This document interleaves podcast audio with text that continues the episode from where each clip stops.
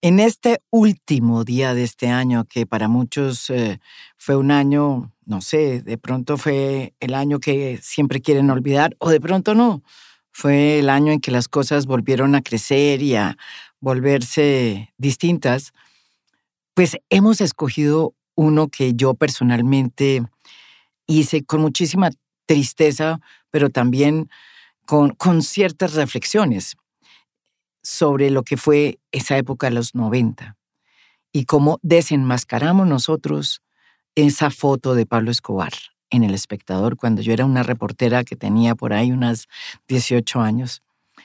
Y descubrimos que detrás de ese representante a la Cámara que estaba en ese momento en el Congreso, por cuenta de un, uno de los movimientos del Partido Liberal, liderados por un patricio liberal en ese momento, pues era realmente un narcotraficante y un matón.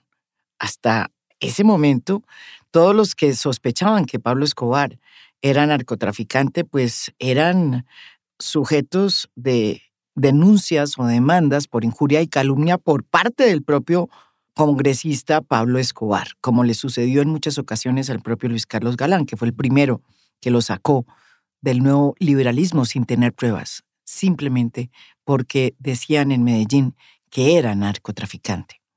Esta foto y esta historia de esta foto que yo escribí hace rato en un libro que se llama Crónicas que Matan, es también la oportunidad de darle un tributo a mi maestro, que es Guillermo Cano, asesinado el 17 de diciembre de 1986, hace 35 años. Todavía lo recuerdo a Guillermo Cano cuando siempre en la sala de redacción le intentaba decirle a uno que no se metiera a la barra de millonarios, sino que se metiera a la barra de Santa Fe porque era un santafereño empedernido. Vivía por los toros y por su santafecito lindo. Pero además era un tremendo periodista que nos enseñó a todos que el periodismo se ejerce de manera independiente y es un contrapoder y que nunca debe estar recostado sobre los poderosos. Eso fue lo que nos enseñó Guillermo Cano y lo que muchos de sus discípulos intentamos seguir haciendo hasta hoy. Gracias, Guillermo.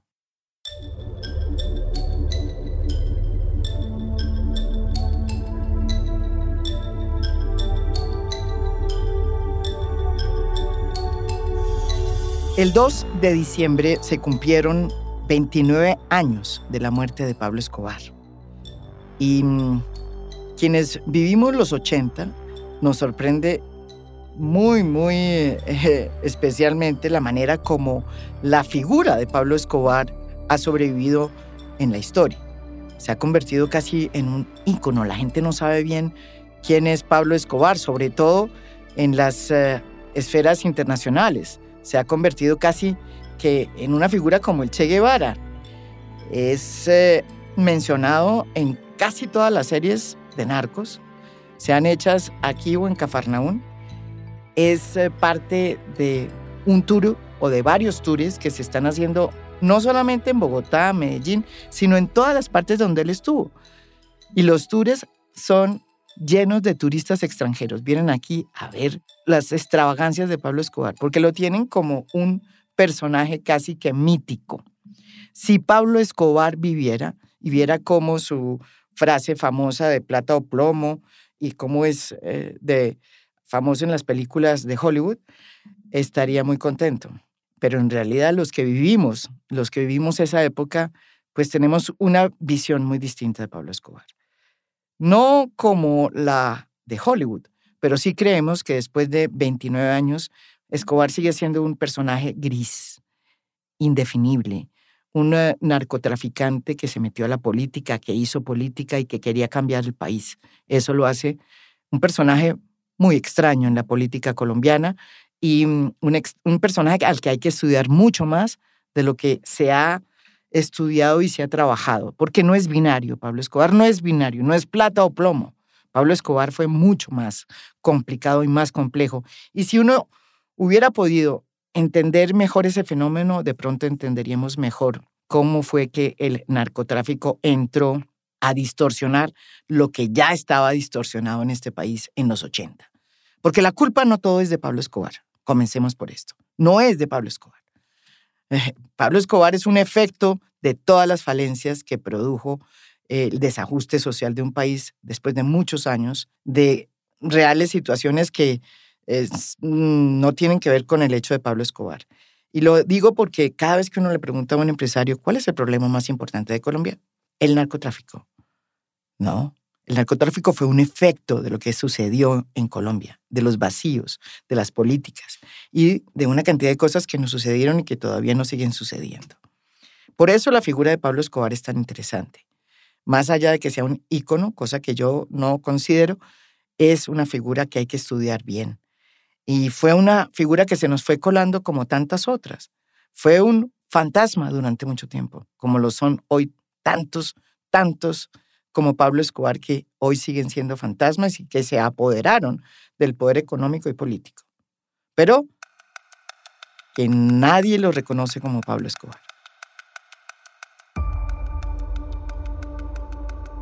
Hoy en A Fondo les quiero contar la aventura periodística, que yo creo que sigue siendo la aventura más importante que muchos periodistas jóvenes hicimos en El Espectador de la mano de Guillermo Cano, y que fue em, la manera como logramos desenmascarar, después de muchos meses de búsqueda de una famosa foto que sabíamos, o que Guillermo Cano tenía en la cabeza, que había visto en algún momento en la redacción del espectador, de Pablo Escobar con un escapulario, es decir, la foto cuando se le toma a las personas que entran a una prisión.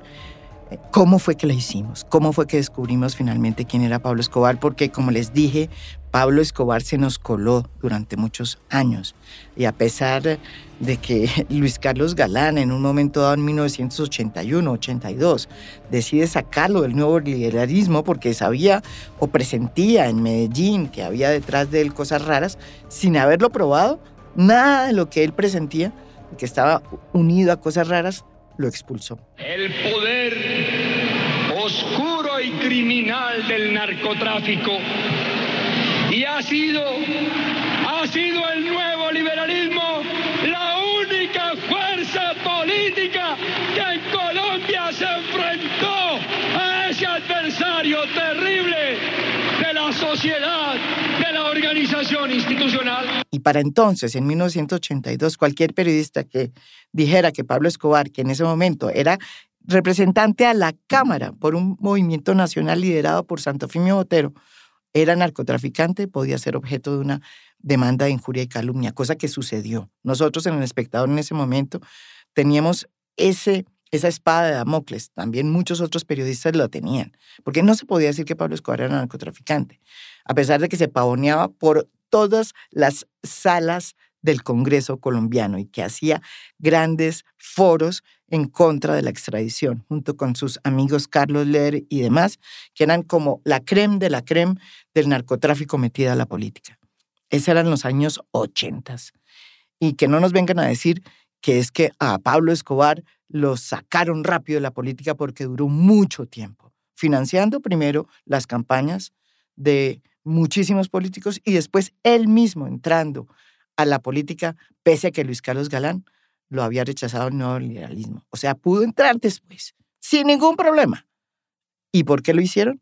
Ajá, porque, porque la plata del narcotráfico abría puertas y siempre abrió puertas y muchos recibieron su plata. Y no solamente a Pablo Escobar hay que endilgarle ese acto de corrupción, sino también a toda esa clase política y a toda esa clase empresarial que lo aceptó en sus fiestas, hasta el punto de que él pudo entrar al Club Unión en Medellín. Solo después, cuando empezó a ser ya detectado de cómo era que era su pasado, sí, que nos costó tanto trabajo en el espectador, solo en ese momento las cosas empezaron a aguársele a Pablo Escobar. Pero si no es por este episodio que les voy a contar, Pablo Escobar posiblemente habría llegado a ser, ¿por qué no?, presidente de este país. Sin plata ni plomo.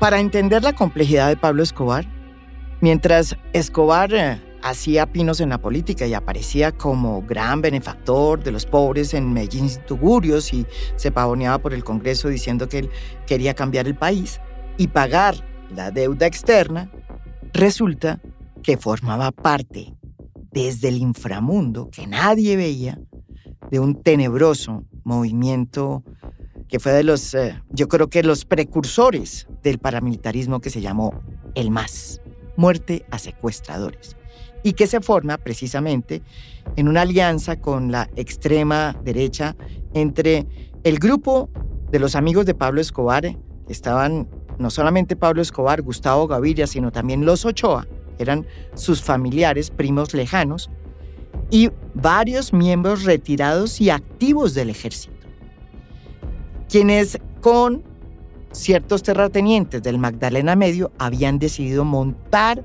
un grupo a raíz de una decisión del M-19 de secuestrar a Marta Nieves Ochoa, hermana de los Ochoa, socios de Pablo Escobar. Se unen, se alían y deciden que van a acabar con la guerrilla del M-19. Y entonces, de pronto, la plata del narcotráfico que estaba financiando las campañas disque para cambiar a Colombia termina financiando una organización ilegal apoyada por militares activos y retirados y por terratenientes que querían acabar de una vez con el M-19 y de paso con las FARC. Ese es el comienzo de los paramilitares. De ahí salen los paramilitares de los 90. Yo, como muchos periodistas de esa época, fuimos víctimas del MAS. Todas las personas periodistas que se atrevieran a investigar qué pasaba con el M-19 en ese momento, que era la guerrilla, yo diría, más eh, violenta y que tenía actos casi que terroristas, debo decirlo, todos los periodistas que nos metimos ahí, todos tuvimos que ser víctimas del MAS. En mi caso, pues eh, me tocó hacer un reportaje en las selvas de Colombia, eh, obviamente con la bendición de Guillermo Cano y de quien en ese momento era el presidente de la Comisión de Reconciliación o de Paz, que era Carlos Gerard Restrepo. En ese instante, para poder hacer una operación periodística de esa calidad, de ese tamaño, pues no había comisionados de paz ni nada y entonces le tocaba a uno meterse como fuera en las selvas y eso fue el motivo para que después de yo salir de ese reportaje en las postrimerías del gobierno de Turbay Ayala, eh, donde hubo un intento de eh, diálogo con el M-19, pues fue la razón para que Después, el día después de que yo llegué de esa misión periodística, me pusieron una bomba y destruyó mi casa. Pero además, ya le habían puesto una bomba también a Enrique Santos Calderón, que en ese momento era director de Alternativa. A mí me tocó irme del país por un rato y volví el día precisamente en que se elegía de presidente a Belisario Betancourt. Y en medio de toda esta bullicio por el triunfo de Belisario Betancourt, pesaba el hecho de que había una alianza muy fuerte denominada el MAS, detrás de la cual estaban unos narcotraficantes, pero no sabíamos bien quiénes eran. Después nos daríamos cuenta que parte de esos narcotraficantes entrarían al Congreso de la República, como Pablo Escobar, como Carlos Leder y como muchísimos otros que pudieron entrar en esas mismas elecciones. Todo comenzó porque la memoria de Guillermo Cano era una memoria de elefante. Cada vez que él entraba a la sala de redacción del espectador, periódico al que yo llegué a la edad de 16 años, debo decir, ya cuando era una chinita, como dicen en esa época. Pero desde que yo llegué al periódico a los 16 años, él me hizo no solamente hacer eh, columnista, sino reportera. Entonces, eh, esa fue una cosa que eh, tenía siempre Guillermo Cano y era que tenía un grupo de reporteros siempre con las antenas prendidas para ver qué pasaba en el país. Pues bien, ese grupo de reporteros lo oyó varias veces diciendo que él, cada vez que entraba a la sala de reacción, pues tenía un sitio donde él llegaba y siempre le llegaban todas las fotos que llegaban al periódico. y él, su costumbre era mirar siempre esas fotos. Durante muchos años esa fue su rutina. Siempre llegaba a mirar esas fotos y él las distribuía. Bueno, pues resulta que por cuenta de esa memoria de elefante, Guillermo Cano se acordaba que había visto una foto de Pablo Escobar entrando a la cárcel.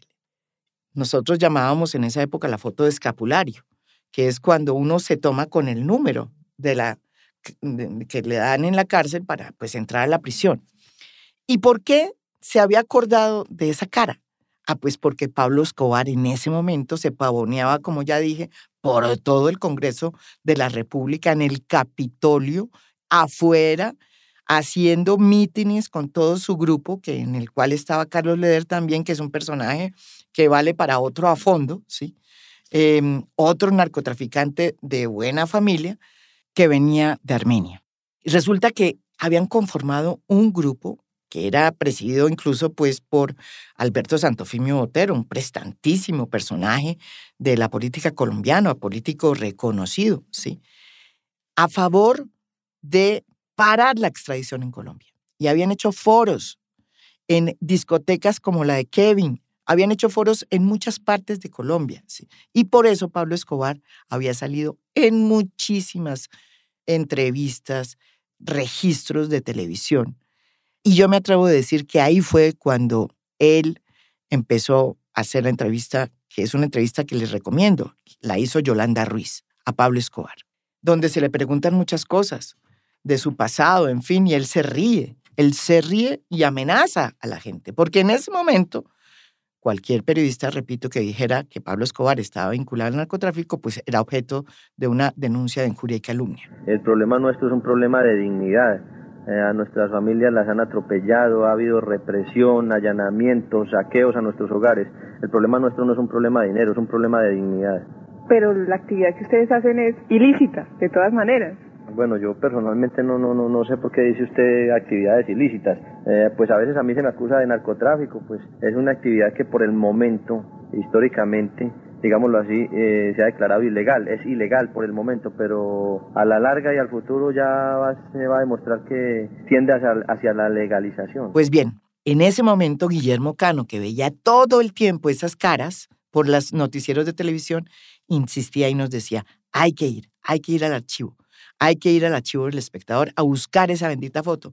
Duramos cerca de un mes y medio buscándolo hasta que finalmente, porque el archivo era bastante desordenado, y finalmente Luis de Castro, el editor judicial, un gran periodista, llama a Guillermo Cano, me acuerdo que estábamos en la redacción, con un júbilo y una voz así que estaba como si hubiera encontrado el tesoro, y dijo, lo encontré, la encontré. Volamos todos, me acuerdo, a, esa, a, ese, a ese archivo del espectador y encontramos la foto de Pablo Escobar, exactamente con el número de escapulario para entrar a la cárcel. La foto se había tomado en junio de 1976, es decir, siete años antes, en la cárcel de Bellavista, en Medellín, y estaba en compañía nada más ni nada menos de otro sujeto igual de complicado y misterioso para ese momento, que era nada más ni nada menos que Gustavo Gaviria, su primo. El osito. La información de la foto traía datos como el siguiente. A los dos hombres capturados, es decir, a Escobar y a su primo Gustavo Gaviria, se le habían encontrado 18 bolsas de polietileno que contenían 39 kilos de cocaína de alta pureza, además de 5 mil dólares y 50 mil pesos colombianos en efectivo. Es decir, se habían capturado con muchísima coca. Para esa época, eso era realmente una de las capturas más grandes que se pudieran haber hecho en una redada normal, porque al parecer fueron capturados porque se les dañó una bombilla del em, carro en el que iban. De inmediato, Guillermo Cano le ordenó al editor judicial, que era Luis de Castro, que investigara, que investigara qué había pasado con los investigadores que habían denunciado y que habían capturado a Pablo Escobar hace siete años. Fue, buscó, como siempre, habló con sus fuentes y a las dos horas nos trajo el dato. Los dos investigadores que interceptaron el carro y que capturaron a Pablo Escobar infraganti con su primo Gustavo Gaviria habían sido asesinados hace poco. Lo mismo el jefe de la operación. Y la juez que encabezó la investigación había sido amenazada. Y el proceso de Pablo Escobar terminó como siempre. El único proceso que tenía Pablo Escobar. Fíjense, y que había permanecido oculto y que nosotros habíamos descubierto, pues estaba en medio de un litigio de competencias entre las autoridades judiciales de Pasto y la de Medellín en torno a quién debería conocer el proceso.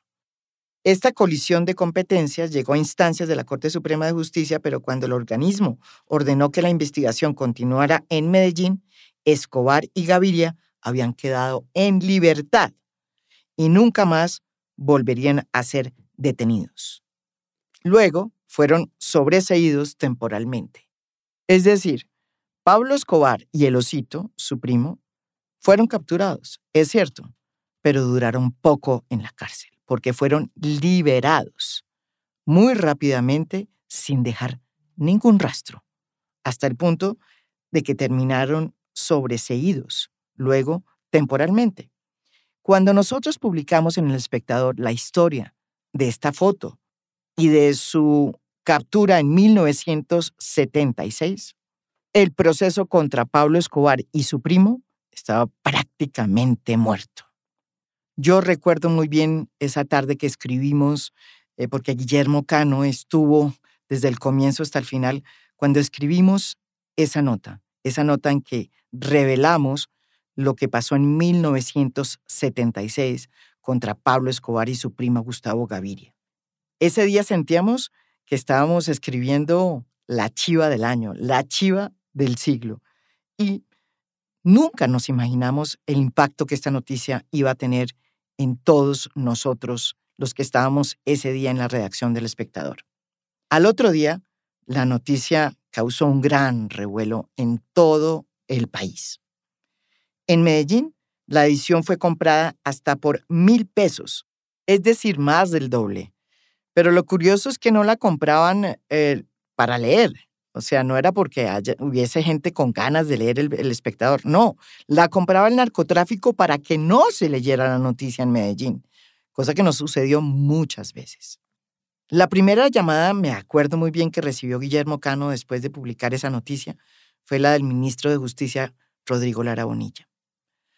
Impresionado por la, lo que decía toda la investigación de nosotros y lo que contenía la foto, le informó que iba a ser todo lo posible por presionar al Congreso para que Pablo Escobar se le quitara la inmunidad parlamentaria y pudiera ser juzgado por la justicia colombiana. En ese entonces, los congresistas tenían era inmunidad parlamentaria y tenían eh, para que fueran juzgados por la justicia colombiana cuando hubieran cometido un delito de corrupción, por ejemplo, o un delito como el que supuestamente, presuntamente había cometido Pablo Escobar, que era narcotraficante, que además había asesinado a dos investigadores y a tres eh, personas, eh, los tenía amenazadas en la justicia, pues para ese tipo de casos lo primero que había que hacer era quitarle la inmunidad parlamentaria. Y para eso el Congreso debía en mayoría hacer esa operación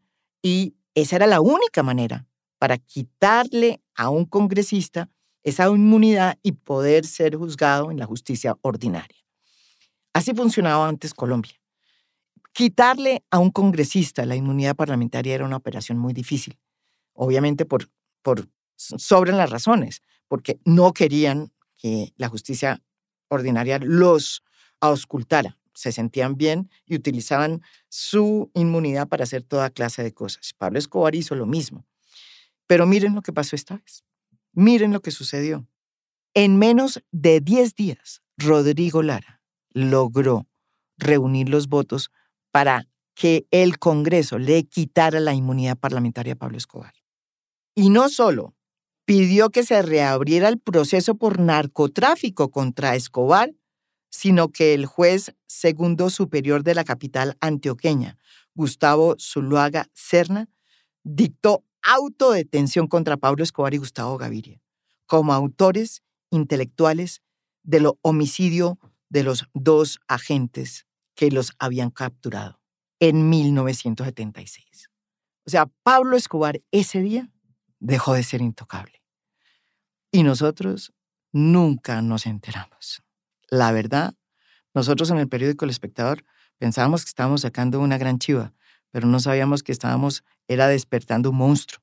Su vida pública estaba llegando a su fin. Fue expulsado del movimiento político en el cual militaba y Monseñor López Trujillo sí, le ordenó a sus sacerdotes, a Elías Lopera sobre todo, no volver a relacionarse con la campaña Medellín sin tugurios. De un momento a otro, fue repudiado por la clase política que él mismo ayudó a subir, ¿no? Por la alta sociedad que hasta hace poco, pues, eh, lo invitaba a sus suntuosas fiestas, y por la iglesia, que tan resignadamente había recibido sus dádivas. Pablo Escobar, el congresista modelo, ¿sí? que hacía foros y que hablaba muy bien porque tenía gran oratoria y sabía escribir muy bien, que hablaba también inglés, de buenas a primeras le tocó salir del Congreso y volverse clandestino. Entró a la clandestinidad. Al otro día que perdió la inmunidad parlamentaria, Pablo Escobar entraría a la clandestinidad y desde allí nunca más saldría. Desde ese inframundo hizo su lista, la lista de la muerte. El juez que le abrió la investigación contra él y su primo fue acribillado meses después en eh, su automóvil particular. Ni siquiera tenía un automóvil del Estado. En su automóvil particular fue acribillado. Meses después, el 30 de abril de 1984, Rodrigo Lara Bonilla, el ministro que había hecho todo por eh, lograr que a Pablo Escobar se le quitara la inmunidad parlamentaria en un tiempo récord, fue asesinado en una calle del norte de Bogotá. Tres años después, el 17 de diciembre de 1986, Guillermo Cano, cuando salía de el periódico a la misma hora de siempre, a las 7, cogió su carro, su camioneta Subaru, se metió en la camioneta, salió por la eh, calle que siempre salía y a los cinco minutos fue acribillado. Murió al instante.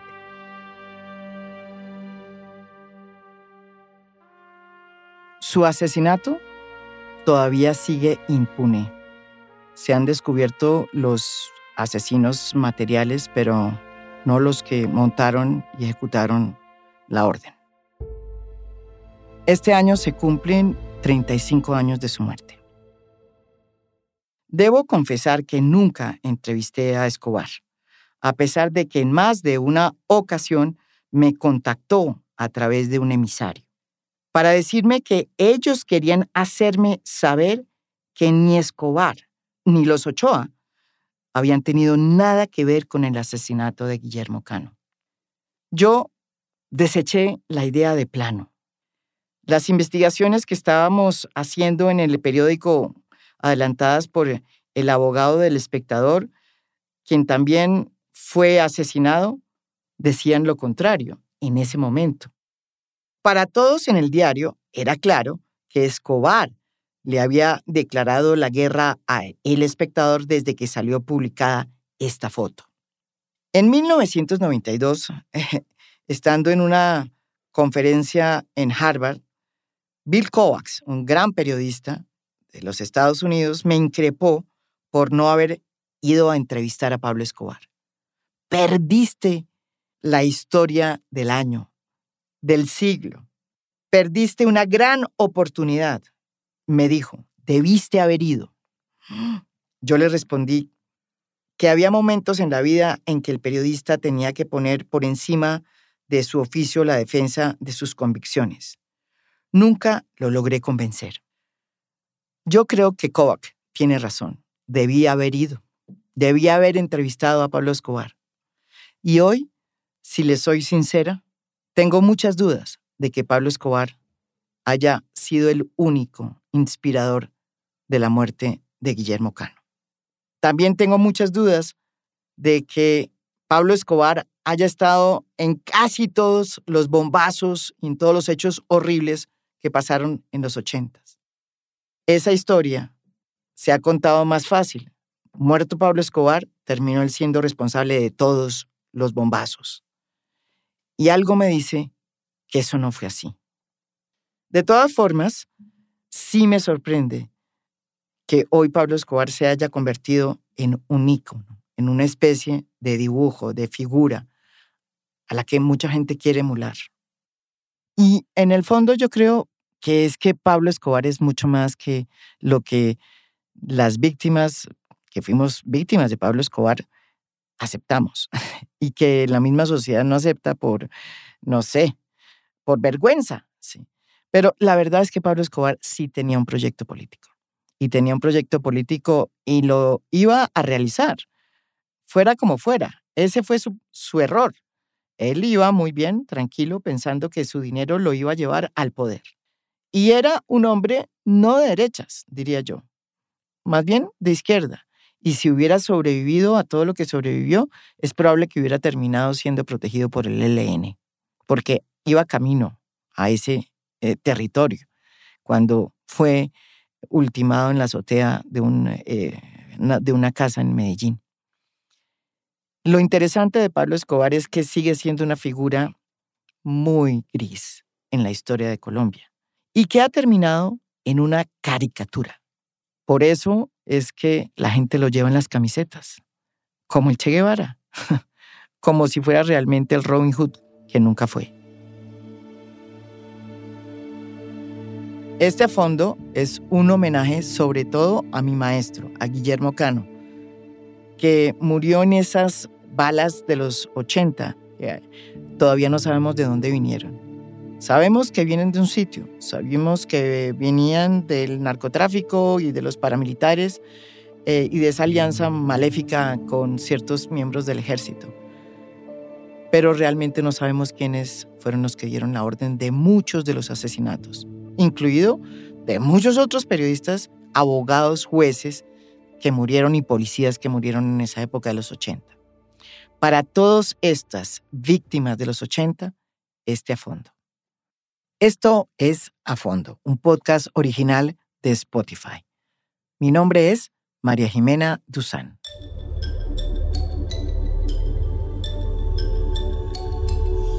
A Fondo es un podcast original de Spotify. Producción general, Lucy Moreno. Editor de contenido, Adrián Ateortúa. Editores de audio, Cristian Leguizamón y Audio Factory. Música original del maestro Oscar Acevedo. Por Spotify, director de estudios Latam y Latin X, Javier Piñol. Lead the Content Development, Nacho Gil. Lead the Productions Operations, Camila Justo. Lead the Programming, Promotions and Editorial, Thais Tavara. Producción, Sara Barrett. Supervisión, Sofía García Ramos. Business Affairs, María Valero. Por Marketing, Marta Rodríguez y Martín Jaramillo. Design Manager, Ángel Acevedo. Comunicación y prensa, José Echeverry y Eugenia Rojas. Editorial, Patricia Cordero. Legal, Janet Vázquez. Gracias por escuchar. Soy María Jimena Duzán.